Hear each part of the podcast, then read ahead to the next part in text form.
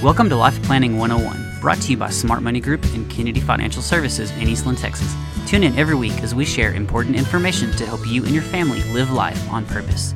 Insurance, investments, legacy and tax planning, and much more.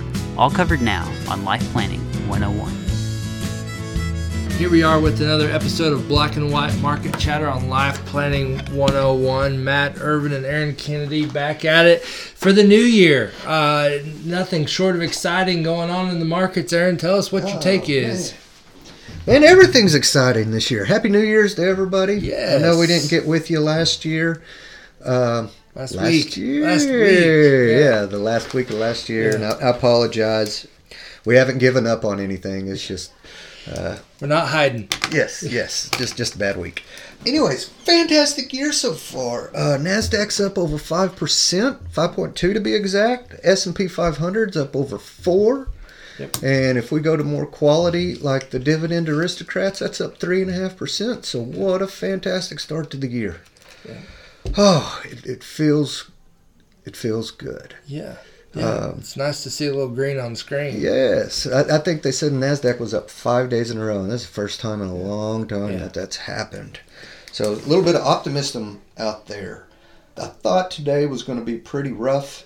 Banks came out this morning, and uh, the market did not like it at all, and the market was pretty negative before I got into work.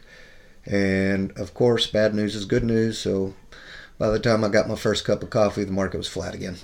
but you know what the bank said was, you know, things aren't as good as we thought, but we're still making good money. So other than Wells Fargo, uh, the big majors, uh, they're beating on revenue, they're beating on earnings, they're performing. The deals that they typically work through are not there right now, so that's the bad part. People aren't taking out mortgages at a six and a half percent mortgage, so that's slowed down.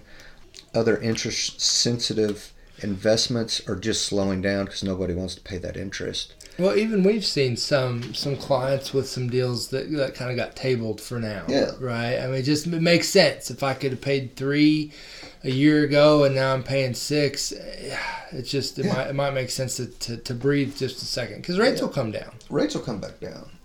But the banks are, are making good money on uh, their interest rate spreads. You know, everything's working appropriately.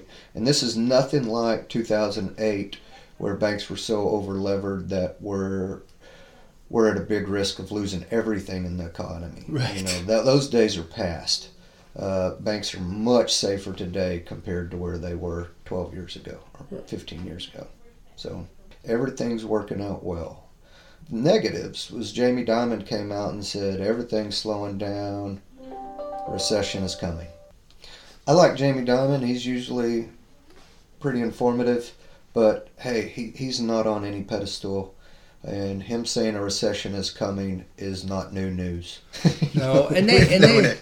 they've We're been in it. saying it. And, and Yeah. to your point, yeah, you don't know you're in one until after you're out of one, right? Right. So we're gonna see that come back. But there's been a lot of people talking about that, and there's a lot of people or a lot of companies laying off people because this big recession's coming. And but for every argument you hear that we're gonna have some uh, traumatic event in 23, you hear one that says.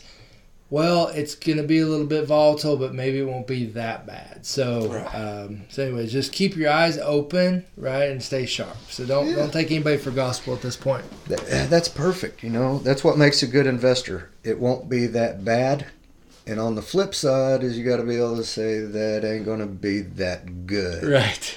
You know, as long as we can keep our emotions in check, uh, you can do very well. But just Yeah. don't don't get too upset one way or the other. Well, and I heard something this morning. It was it was, uh, and I'll try to make this quick, but it was very good perspective. It said, in our thinking, we need to extend our duration.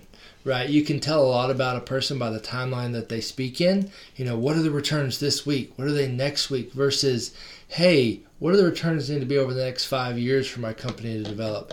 What is 10 years? You know, what is the next economic cycle? So, really, don't forget why we're in this. We're in this for the long haul. We're just trying to ge- keep everybody informed on the weekly. Yeah, I don't think anybody said it any better ever. I love it. Well, it wasn't me, but, uh, but uh, I'll try to find the quote for you. Uh, so we're wrapping up right now. Earnings are coming through, like we say. Uh, expectations is the S and P 500 is going to have something like 220 dollars a share, and more than likely it's coming down um, next year. And it's all over the place, guys. I've seen I've seen earnings estimates of 160 all the way up to 225. So I don't want anybody to worry and lose sleep over earnings estimates. Number one, it's just a guess. Right. But we can make money in the market three different ways.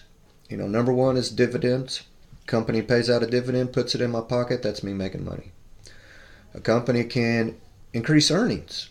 If the company earns more money, hopefully stock prices increases, goes in my pocket, I can make money that way. Third way is by multiple expansion. And that's the most confusing part, and that's the one that makes projecting so difficult. So, an earnings multiple. If you hear multiple, you hear PE, you hear any of that stuff, just think of it. If a company is earning $10 a share and that multiple is 10 or it's trading at a PE of 10, that means the stock's 100 bucks. If the PE is 20 or the multiple is 20, that means the stock is 200. So the company earned the same amount of money.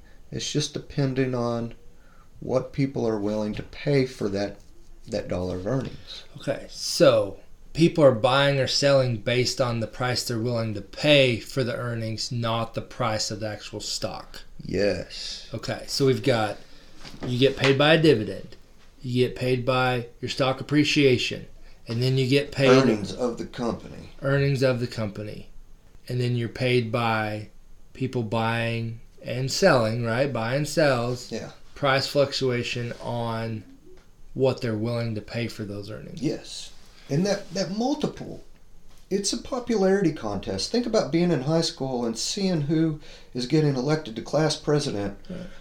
You know, a lot of the times, yeah, it's the smartest person, or, you know, it's somebody heavily involved and they, they like the academic side. You know, but more likely you're not class president because you're going to end up as a CEO of a company. You know, it's not always the, the best person for the job. It's a popularity contest. Popularity. And that's a lot of what the, the multiple is. You know, it's just what are we expecting in the future? If the company's growing real big, maybe the PE's a little bit higher. Right. You know, so keep that in mind. So, so think about this: if I have a company that earned ten dollars in 2022, and earnings are going to take a bath, and that company's going to have earnings go down by 20 percent, but my multiple expands from 10 to 20. So that's a lot of moving parts. Earnings decrease by 20%, multiple doubles. So my and we're starting at $10 or 10 PE. So I got $10 of uh, earnings, the PE's 10, that's a $100 stock. If earnings drop 20%, so now I got $8 in earnings. If my PE stays the same, my stock should be worth 80 right? Okay. Uh, it should drop the same amount of earnings. But what happens if my multiple goes up to 20? And they're willing to pay twice as much for the eight dollars. Yeah. So then you're at 160. Then I'm at 160. I actually made money in a company that decreased in earnings. Why? Because it's the most popular thing out. You Right. know, it's very popular. People Well- are willing to pay for that. And and that goes back to momentum. What are people buying, Yes. right? And what factors are people chasing? So there's a lot lot that goes into it. I don't, Aaron. Based on what you're saying, I don't know if you ever Mr. Popular with the class contest there, but uh, Can you tell I didn't yeah, make class I, president? I don't know if they ever voted you in, but uh, but but you do a heck of a job of explaining how multiples, so that works. But hey, we're getting a little long. So what else um, to, to wrap Oh. up this week? We just want to take care of you guys. But what else? Uh, kind of final comments you want to share for the week? Man, we're, we're having lots of conversation on getting your cash to work. If you got money in at the bank and you're not getting any interest, go have a conversation. Right now, you can get one month uh, treasuries or CDs somewhere in the 3.9%. So Yeah. you should probably be expecting a 4% savings rate. And you need to go ask. Lots of banks out there are not giving that because they don't have to until you ask Right. and uh, more than likely they will give it to you. Because think about this the banks have a re- reserve requirement of uh, about 10% right now. So that means every loan that they have out there, they have to have 10% of their capital. Or another way to say this is if you have $100,000 in uh, your savings account at the bank, the bank can go out and lend a million dollars. So let's pretend that the bank lends out a million dollars and they're charging 7%. percent mm hmm What's that bank making? Seven grand. Seventy thousand yeah. dollars off of your hundred grand. So why shouldn't you be able to go to the bank and say, "Hey, I at least want market interest rates, which is at four percent." So that bank should pay you four thousand dollars on your your savings. And if you go in there and ask them, you know, they'd much rather give you the four thousand than give up the seventy. That's right. So you have some negotiating power. So if you go in there, tell them, hey, you know, our advisor can get yeah. uh, market CDs at four percent. Yeah. Why not? Yeah, broker brokered CD. And if they won't give it to you, we can try to help you find something. Yeah, there's lots of stuff out there. So, Aaron, I hate to shut you down there, but basically, if you get your cash working, if they won't do it for you, give us a call. We can talk you through the best way. Uh, there's a, there's a, so many different ways to do that. So yes. Um, but today we're going to get wrapped up right here on the Black and White Market Chatter on Life Planning 101. Y'all have a great week. Great weekend, guys. Thank you for joining us for Life Planning 101, brought to you by Smart Money Group and Kennedy Financial Services. If you have questions, you can email them to lifeplanning at kennedy-financial.com. Be sure to tune in next week for more Life Planning 101. The opinions expressed herein are those of the firm and are subject to change without notice. The opinions referenced are as of the date of publication and are subject to change due to changes in the market or economic conditions and may not necessarily come to pass. Any opinions, projections, or forward looking statements expressed herein are solely those of the author, may differ from the views or opinions expressed by other areas of the firm, and are only for general informational purposes as of the date indicated. Securities offered through Calton and Associates Incorporated, a registered investment advisor, member FINRA SIPC. Investment advisory services offered through Smart Money Group LLC. Kennedy Financial Services and Smart Money Group LLC are separate entities and are not owned or controlled by Calton and Associates Incorporated.